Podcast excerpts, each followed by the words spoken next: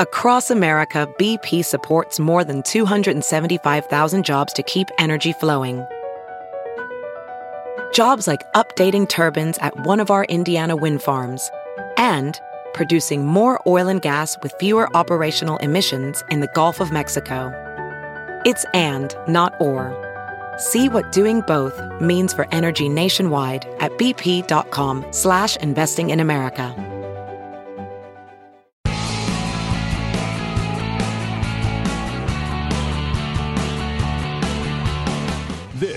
Is Bill Press and Friends on the District Productive Network. Let's start with the inauguration. I got to tell you, um, I, I watched a lot more of it than I thought. Got home from the studio and, uh, you know, turned the TV on just as they were starting to fill up there in front of the Capitol. Uh, and I got hooked on it because, like it or not, you know, the guy who was taken over, and um, it was a beautiful picture of who we are as a people to see that capital, our nation's capital, and to see the Democratic leaders of Congress, the Republican leaders of Congress, to see President Carter, President George W. Bush, um, President Obama uh, coming coming down to see. Was, uh, the only one who wasn't there was um, HW. H.W. Bush, right? W. Bush. To see um, Joe Biden there, to see the members of the Supreme Court, uh, the leaders of our military, the Joint Chiefs. Uh, it is. It, we're reminded, I guess, every four years of who we are as a people. That this peaceful transfer of power, uh, this handing over from one administration to the next, is a historic ceremony. It's as close to kind of royal ritual that we come to. Uh, and uh, I, I got to tell you, it made you proud to be an American. If you could just forget who the characters were, right? Uh, that just seeing that whole ceremony and the way it was choreographed, I thought too, was so beautifully handled. You know, everybody, the timing was just perfect. One after the other, they came down. It, it took place right on time. And uh, one nice little bonus is that, as we were hoping would happen, uh, it started raining as soon as Donald Trump started speaking. Yeah, because the speech. Now look, I was I was figuring out last night. Okay, the very first, I was just a kid. The very first inaugural speech that I remember was John F. Kennedy when he came because I you know he was my hero as a young Catholic, the first Catholic running for president, um, and the person who got me interested in politics interviewed him when I was in high school. Uh, that hearing him say, "Ask not what your country can do, ask what you can do for your country," a magic moment. And I've seen every inaugural address since then, and without doubt, this was the worst I've ever heard. And I think, I think it's safe to say the worst ever, because it wasn't an inaugural address.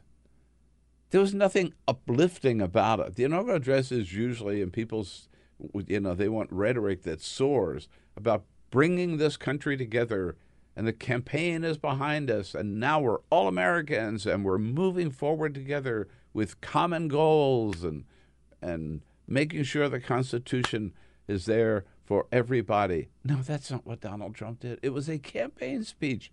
He could have given that same speech and did in Des Moines, Iowa, two years ago when he launched his campaign.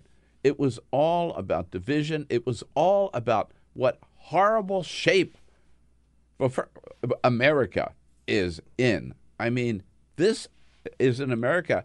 I don't even recognize Donald Trump's description of America. Here he is talking about, again, we've heard this during the campaign so many times, what, what horrible shape the inner cities are in. Mothers and children trapped in poverty in our inner cities, rusted out factories scattered like tombstones across the landscape of our nation, an education system flush with cash, but which leaves our young and beautiful students deprived of all knowledge. And not only that, he goes on, you know, the crime. If this the crime's not bad enough, the carnage. I mean, is he talking about Aleppo? And the crime, and the gangs, and the drugs that have stolen too many lives and robbed our country of so much unrealized potential. This American carnage stops right here and stops right now. Uh, I mean, what, That's- is, you- you- what is he talking about? You hit the nail on the head. That's an America I don't recognize. no, And- no. I, I'm hardly one of these people that just lives inside of a bubble and inside the beltway, and neither are you. We get out there, we see a lot of different areas, we get out into a lot of different cities. He hasn't seen. I mean, this is the most sheltered guy to ever run for president. I travel a lot around this country. I, that I don't recognize that American. And by the way, not not to say that we don't have some problems, we do, and not to say there's not some crime, but crime is way down. We're always going right? to have some problems. Yeah, yeah, but the idea to paint America uh, that way, uh, th- th- that that badly, is just um, it's just not true. It's just Rusted out factories Yeah, Yeah. right. scattered like tombstones across the Right. I mean, I mean, landscape. come on. Yeah, exactly. Right. And by the way, he also, of course, you know, he the thing about it is he talked down to people. It was like talking to school children. And he has that perpetual scowl on his face. I didn't there was not one smile during the whole time. It's 18 minutes long, not one smile. It's just like he he stares at you. Uh, uh, uh, by the way, have you seen the official portrait they put out? The official portrait of Donald Trump that's going to be hanging in the post office, it'll scare the bejesus out of kids. It is the ugly, ugliest s- look on his face. Like, I hate all of you. Mm. Yeah. Well, that's how he looked like during during during his speech. Um, that perpetual scowl, talking down to people, no un- uplifting message again, no words of unity. And they also trashed everybody on that platform when he said, remember, politicians, all these politicians, Washington has had it good. These politicians have had it good. They're all talk and no action.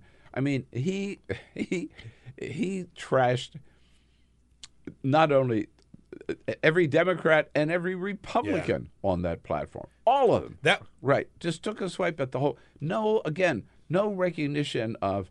Uh, we may disagree, but we got to thank President Obama for his hard work for the last eight years, or nothing like that. No recognition in that speech of Hillary Clinton uh, sitting right there on the who who had the grace to come to that inauguration when a lot of people thought she should have stayed away after the things he said about her. Remember, on day one he was going to lock her up, and she still agrees to come to his inauguration. He didn't even recognize her on, on the platform. I, it was it was a disgusting appearance. I thought. Uh, that to me the the his speech my biggest takeaway was everybody's screwed everybody up there that was patting him on the back and grinning Oh, yeah, paul yeah. ryan with that big s eating Yeah, grin right. on his face the whole time paul ryan is just as screwed as nancy pelosi under a trump administration he's going to pit his people against uh, folks like Paul Ryan, Roy Blunt, who was up there the whole time, Yeah. as as hard as he is against Nancy Pelosi and Chuck Schumer.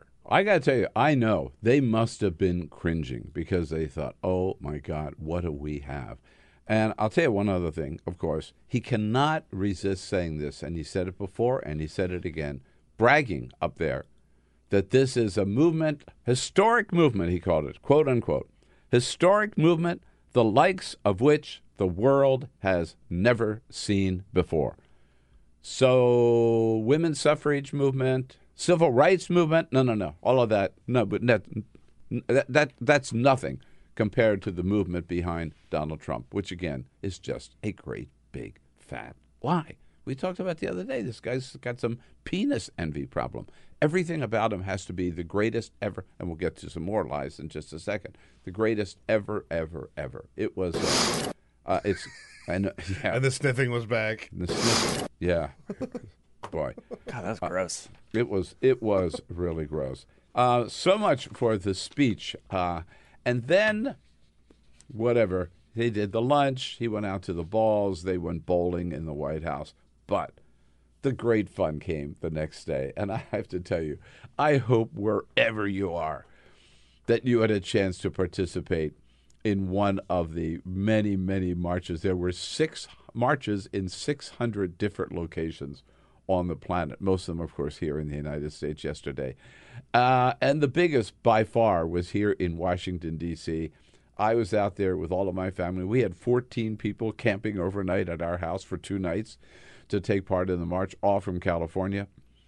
And uh, Peter was there with his son. I saw Melanie Sloan there. Oh, nice. I mean, I kept running into people. John Kerry was in the crowd. Madonna was in the crowd. I mean, it was it was incredible. And clearly, let me say, as a fact, fact, not an alternative fact, fact, there were more people at the march on Saturday than there were at Donald Trump's inauguration on Friday.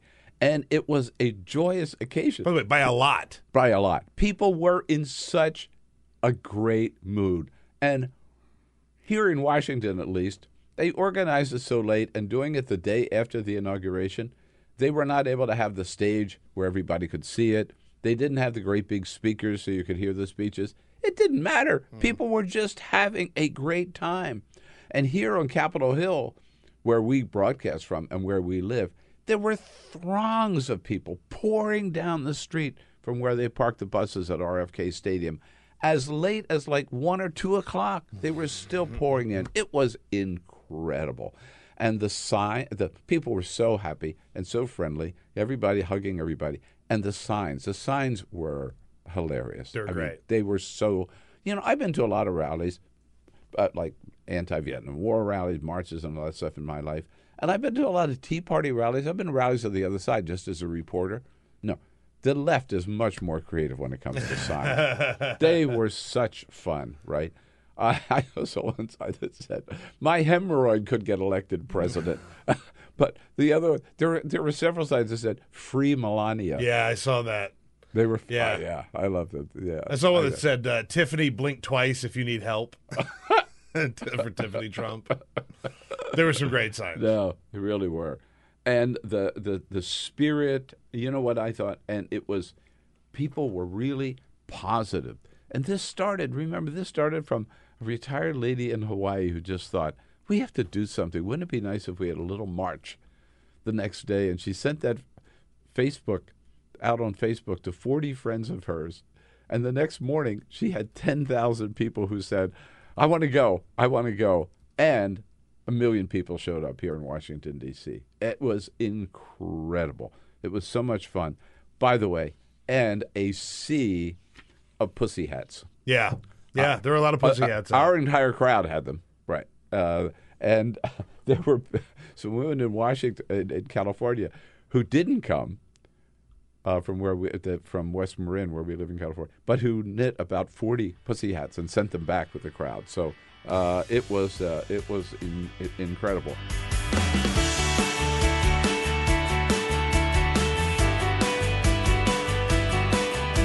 Uh, someone over the weekend sent me um, a reminder, a little reminder of what uh, H.L. Mencken, uh, the sage of Baltimore, wrote back in ni- July of 1920. We have used this quote on the show before. It's worth bringing up again today as we welcome uh, Igor Volsky to our uh, studio, Deputy Director of the Center for American Progress Action Fund. Hello, Igor. Good morning. Good to be here on a Good to see Monday. you. Hi, Igor. Starting off the week. It's nice to see So Thank think, you. Think about this. Uh, almost. Uh, 100 years ago. almost 100 years ago, Yeah. H.L. Mencken wrote, quote, As democracy is perfected, the office of the president represents more and more closely the inner soul of the people. On some great and glorious day, the plain folks of the land will reach their heart's desire at last, and the White House will be occupied by a downright fool and complete narcissistic moron. oh, Wow. Boy, where does the progressive movement go from here? It got off to a an incredible start on Saturday with the Women's March here in Washington and in many, many uh, cities around around the country. I mean, there is an energy there. There's a power there that is. Um, I mean, I've never seen anything like it. Maybe since the days of uh, the protests against the Vietnam War. Yeah. The American people taken to the streets and willing to take to the streets. So now you've got to harness that energy and direct it where? Yeah, that's that's the great challenge is where you direct it And how. how you direct it. Um, one of the one of the big successes that we've seen uh, on January first was when the House Republicans tried to Yep. gut their own ethics watchdog, and you really had a wave of Americans outraged that A, they were gutting ethics, B, they were doing this on a national holiday, and C, almost literally under the cover of night, there was a secret vote, and so people don't know who voted. And so they got a wave of calls, um, members did, which really overwhelmed them and shocked them. You also had, you know, President like Trump then uh, call um, uh, on Twitter, call them out and say, let's not do this now, maybe later. Um, but, you know, it's it's finding opportunities and moments like that where you could really energize people by getting them to call their member, by getting them to do something creative online, or getting them to do something creative on the ground that would garner press conference, but also a press conference, press attention, but also it's getting the right messengers. Because if we learned one thing about Trump during the campaign trail, on the campaign trail, when certain kinds of people challenged him, like Khizr Khan at the convention, for instance, or uh, after the carrier deal when that union Oh, yeah. leader Yeah. challenged him. That's what really got under his skin. And that's what really ruffled his feathers, and that's what really kind Well- of made, made him go all kinds Well, of crazy. anybody who criticizes him gets under his skin. Meryl Streep, you know. Meryl Streep. right. Um, Peter, you mentioned earlier uh, that at on your point, womensmarch.com. Yeah. You might do that again. So the march was the beginning. The next step is ten days of or, or ten things you could do in the first hundred days. There are actionable steps. First one is send a postcard to your senator, and they have details at womensmarch.com. They have downloadable postcards you can download, print out, put what you want on them, and send them out so that people hear you. And that's, I think, really important because I, I was having this conversation with somebody when I after I'd gone to the march, and they said, you know, the marches marches like that don't really do anything. What really work are you know letting your elected officials know, uh, or giving money to candidates who will beat the bad guys, right? Which I disagree with, and I think that the point is. it- That many people came out to say it's okay to say that this guy is not our guy. And there have got to be people out there who go like, you know, I've been a Republican for a long time, and I just I got to stick with my party. But if you see that many people come out and you see that type of resistance in the streets, who are willing to show up and put their faces on TV and the newspaper and all that, right? Then it's okay. More people could come forward and more people could say, I can't vote for this guy. I can't vote for these policies again. And that's why I think it's so important. There has to be an effort to keep that movement alive and keep it going. Yes. And I, I, I want to look at these 10 steps, uh, the rest of them, and see. Uh, but at least somebody's thinking in that direction. Yeah. It would be a waste just to have a one day march and then forget about it. Gotta Huh? follow up. No.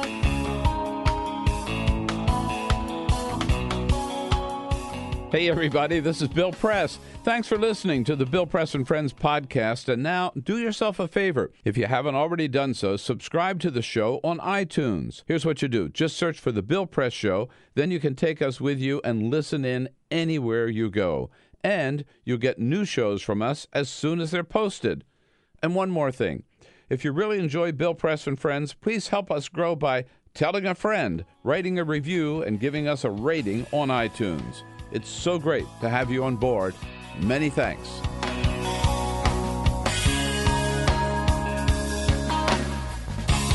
Uh, David Daley joins us. He is former editor in chief of Salon. He's been in before to talk about his new book called Rat Eft uh, the true story behind the secret plan to steal America's democracy. Hey, David, good to see you. Good morning. Thanks for having me back, Bill. All right. I want to ask you a kind of um, an off the wall question Sure. first, which is so there's a big race for the new chair of the Democratic Party, which relates to what I want, you know, what you've written about and how the Democratic Party rebounds.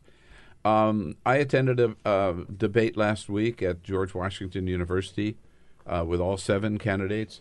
Uh, we're trying to get them all in studio so far. Three: Ray Buckley and um, uh, Pete uh, Bu- Buttigieg. Buttigieg, sorry, Buttigieg, and Sally Boynton Brown. Sally Boynton Brown have been in. Uh, we hope Keith Ellison and Tom Perez will be in. We've invited them all. Uh, so the Women's March on Saturday, Women's Great Women's March. I would think that all of those candidates would be there to show that they identify with the grassroots and with the people. Instead, they all went down to Florida for a big meeting with high roller Democratic donors. Why? Well, I think this sums up the big problem that the Democratic Party has. They are so far behind at the state level, and they keep getting beaten election after election because they do not understand the fundamental problem. They have got to show up for these knife fights with something more than a speech about civics, and they've got to stop simply raising money because raising all of this money in these districts with these lines that you cannot win on is a losing, losing game, and they keep running the same races every single time. What you saw in 2016, even in states like North Carolina and Wisconsin, states where there are hot button issues, states where there are activists in the street, that the Democrats could not even find candidates in a lot of these races. In North Carolina, 57 of 120 state house seats went not contested by a major party. Whoa, 49 of 99 assembly seats in Wisconsin. There is an organizing problem, there is a candidate problem, and the Democrats are still lining up for big dollars. It's not the way forward. And I, must tell you, last Tuesday night at George Washington University, every one of those candidates got up, and all they talked about was we need to totally change, uh, which I agree with, their language.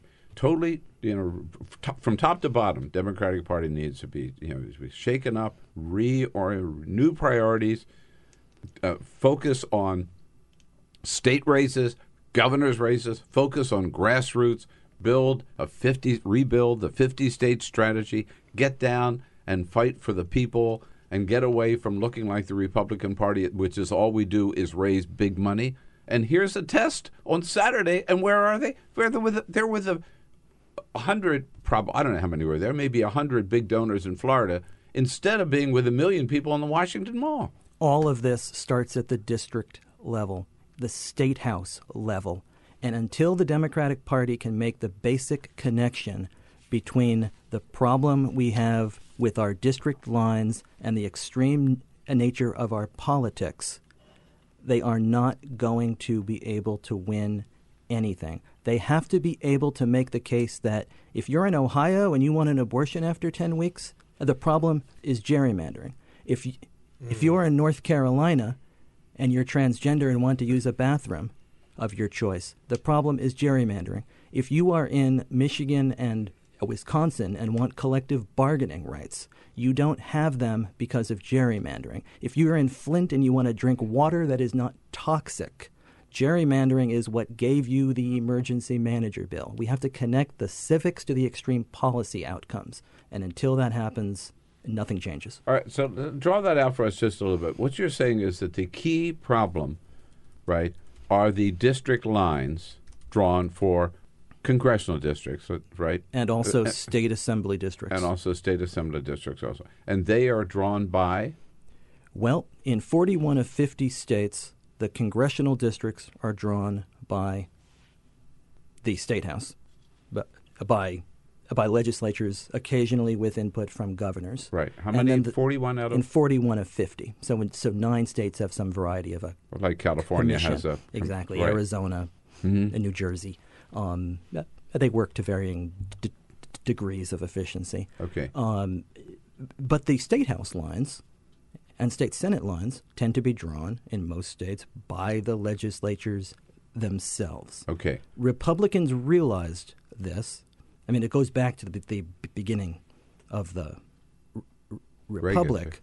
Oh, But right. Yeah. the Republicans recognize in 2010 that their way back to political power after Barack Obama routs them in 2008 and builds a supermajority in the Senate and, and holds on to the House is through an aggressive redistricting strategy called REDMAP mm-hmm. that they launch in 2010. They target state legislatures that draw state house This lines. is Karl Rove. Yes.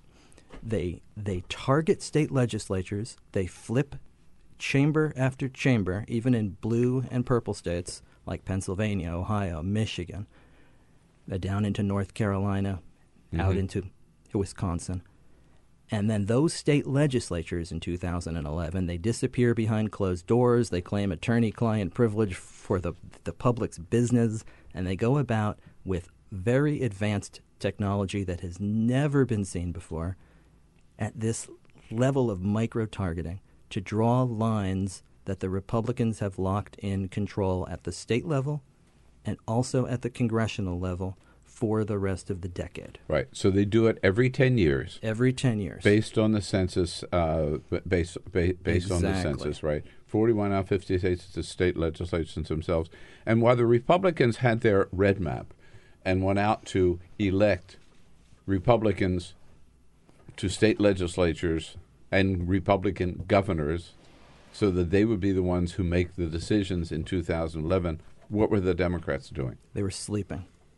They they did. uh, Karl Rove announces this strategy in the Wall Street Journal in March of 2010. He says It wasn't a secret. It was words. not a secret. If you if you read the op-ed page of the country's largest newspaper, you knew what the Republican plan was. He made it very clear. And he said, "We are going into these small towns and we are going to use redistricting as our road back." And he said if we can flip 120 state legislative mm-hmm. seats right. specifically in those states I mentioned, we will have the power to draw on our own 190 plus congressional seats. It worked exactly like that. So after the 2010 election, Republicans have complete control over the drawing of 193 of 435 seats. Mm-hmm. Democrats have complete control over the drawing of 44. Whoa, whoa. And you wonder why we are where we are.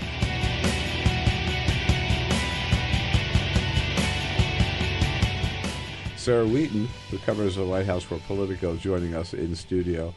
Hi, Sarah. Uh, it's going to be an interesting four years, huh? It sure is. I was uh, I was in the briefing room. Were you on there on Saturday. Saturday? Oh, wow. Yes. No, All yes. so tell us about the uh, the tone and the message. Well, he came out. We were waiting to uh, hear the Trump White House's response to the protest. We want to write fair and balanced stories, and we can't do that if uh, if he doesn't make his own case. Um, and so we assembled, um, uh, waiting for this statement.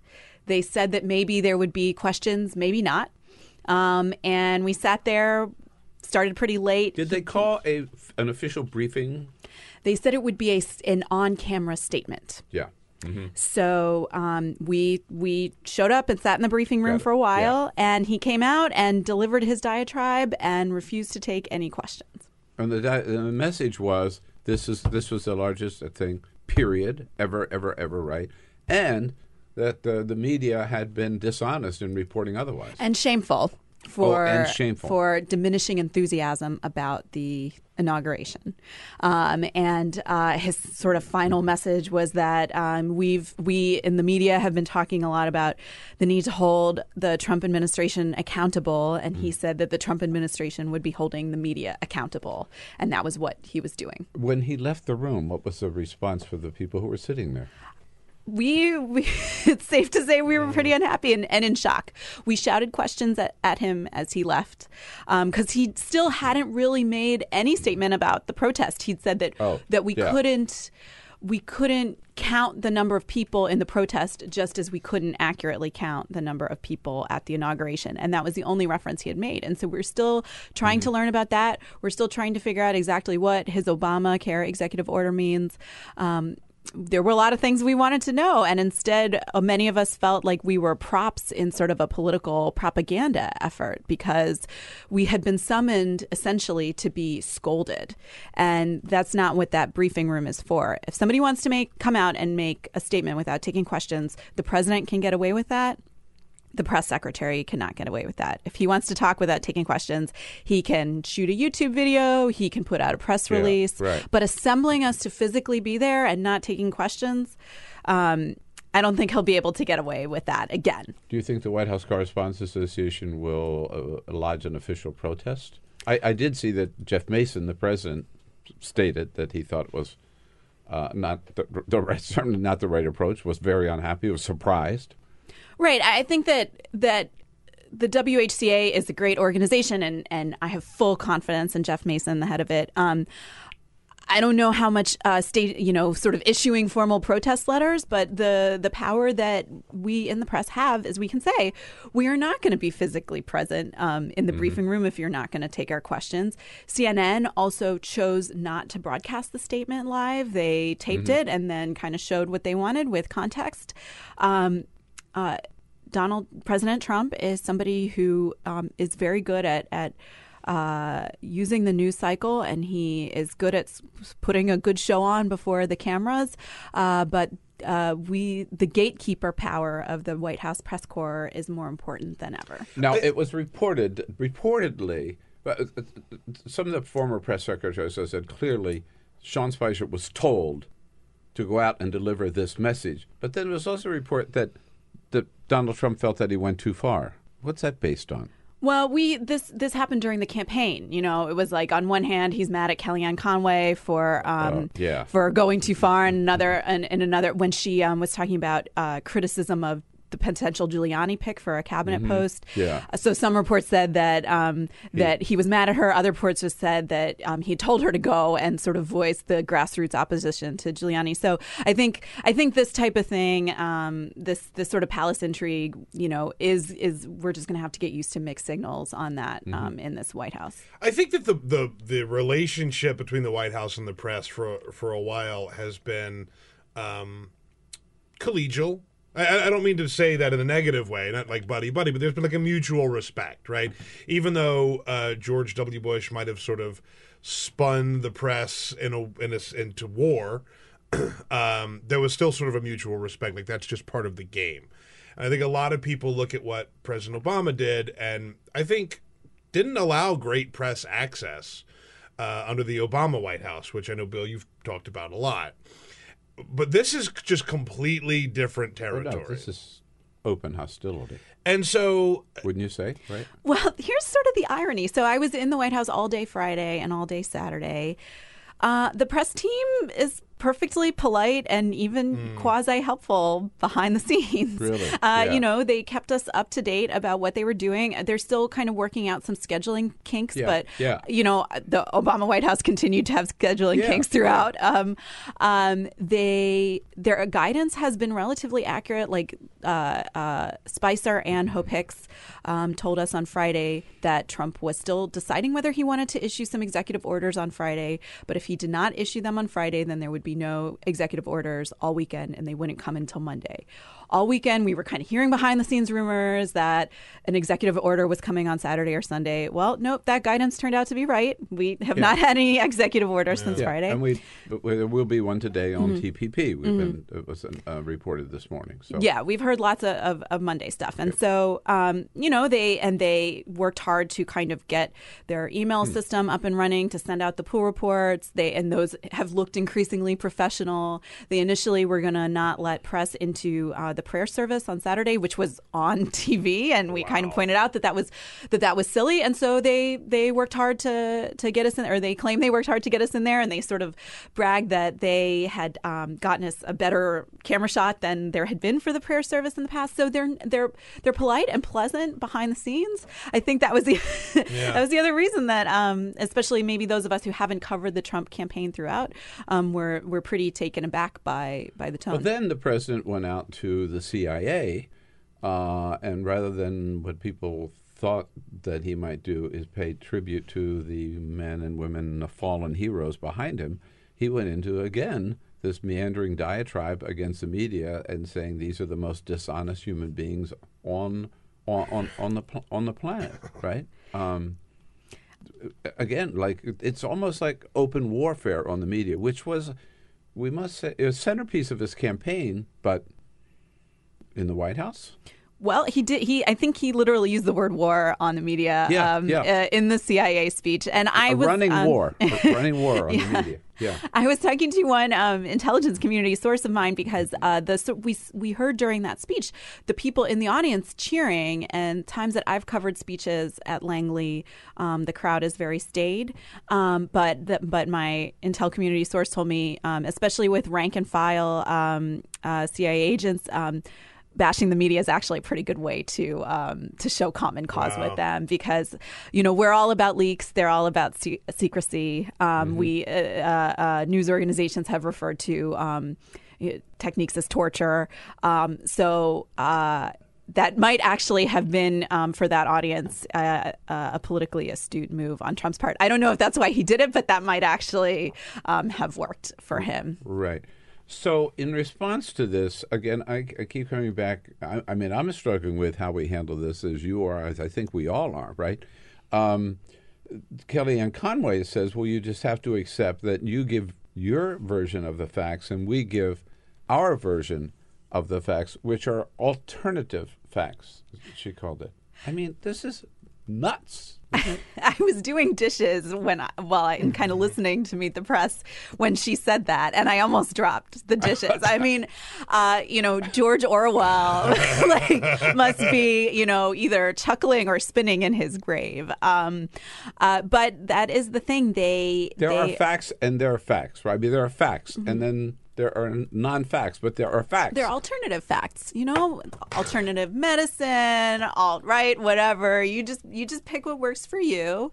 Um, the thing is, there, there you can live in an alternate reality, but there is a reality, and this is this is what I will be curious to see going forward. Is um, there's still going to be a narrow part of Trump's base um, that. Uh, that hates the media writ large and, and is eager to believe these alternative facts.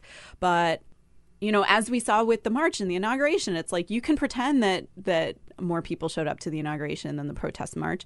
That's not the reality, and that's not the political reality. And we are starting to see other politicians care about the political reality. We saw John McCain on one of the Sunday shows, you know, go out of his way to um, acknowledge the march and say this is something that we need to pay attention to.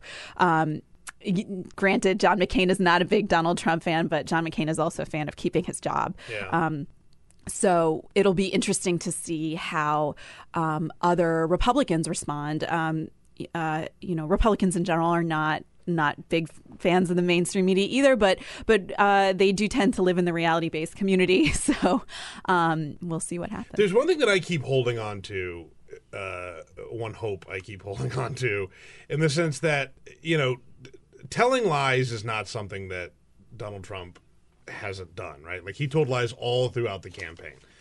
Um, and I don't think that people held him accountable as accountable as, as as they should have on that front. But now he's in power, and that's something completely different. Um, and the Spicer thing on Saturday, I think, was such a big deal because this isn't a campaign anymore. This isn't uh, saving face. This is just lying for the sake of lying. And people are going to probably, or my hope is, are going to start to question if they're going to lie about this, what won't they lie about? And we do live in a society that likes to build people up and then tear them down. And I think that now that he has won, I think that there will be uh, a, a, a change of holding him accountable and saying, okay, now we need to tear this guy down. And that's my only hope is that people actually start to treat him like a real politician or a real public figure as opposed to just some celebrity who could skate by on these things.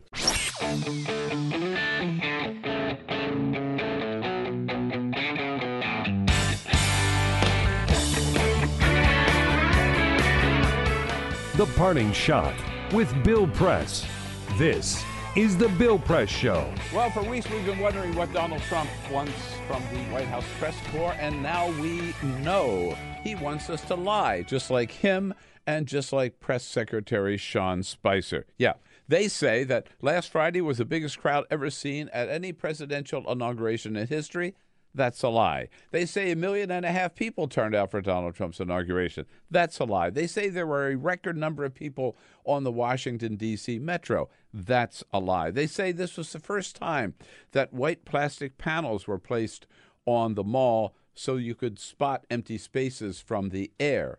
That's a lie. They say that aerial shots of the mall were deliberately doctored to make the crowd look smaller. That's a lie. They say security arrangements were tightened this year for the first time, which explains why there were so many empty bleachers near the White House. That's a lie. They say the media invented Donald Trump's war with the CIA. That's a lie. And they say that Donald Trump's been on the cover of Time magazine 15 times. That's also a lie. And then any reporter who dares say anything different, any reporter who dares tell the truth, Donald Trump calls them among the most dishonest human beings on earth. Well, let me tell you this as a member of the White House press corps, I refuse to lie for Donald Trump. I will continue to tell the truth about Donald Trump, just like I told the truth about Barack Obama. And if that makes me dishonest, if telling the truth makes me dishonest, well, then I'm happy to be dishonest. This is the Bill Press Show.